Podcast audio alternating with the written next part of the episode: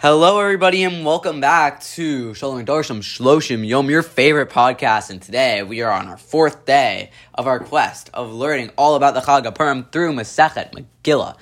So you all may want me wondering, where's Ari? I miss Ari. This isn't Ari's voice. Did Ari, did Ari change a lot since I heard him last, since yesterday? The answer is no. But today you're here with Zeke, his cousin. You may have heard about me. You may have either by being family or by listening to the first podcast of his, listening to his introduction podcast, where he described me as riding camels in Portugal. I, am gonna deny that and saying I didn't ride camels in Portugal, but I still had an amazing trip there. Um, and with my, I had an amazing trip there. It was amazing.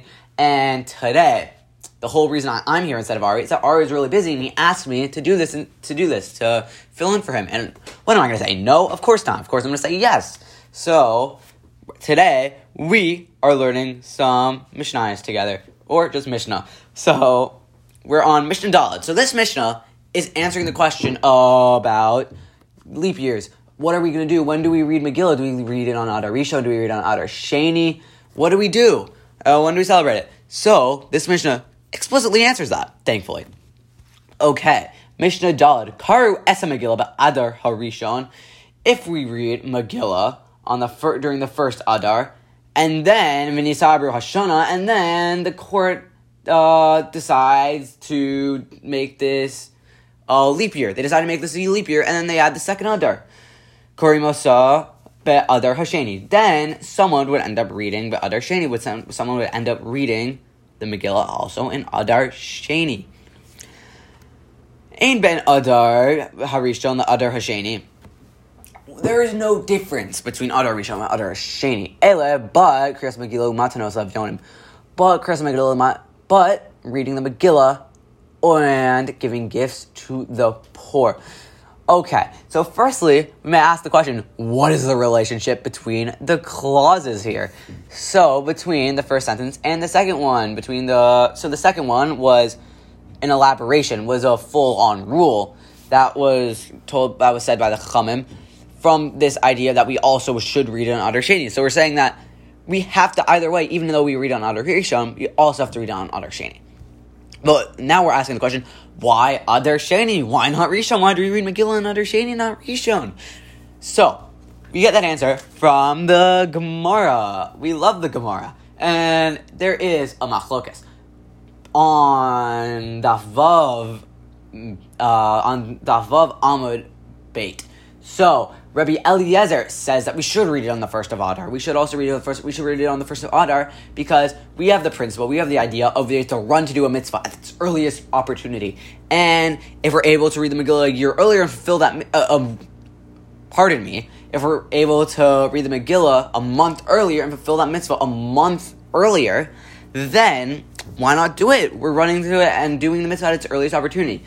But there was a but. Rabbi Shimon ben Gamliel disagrees we got beef over here. Um, and he says that we have to read it in the second month and not the first.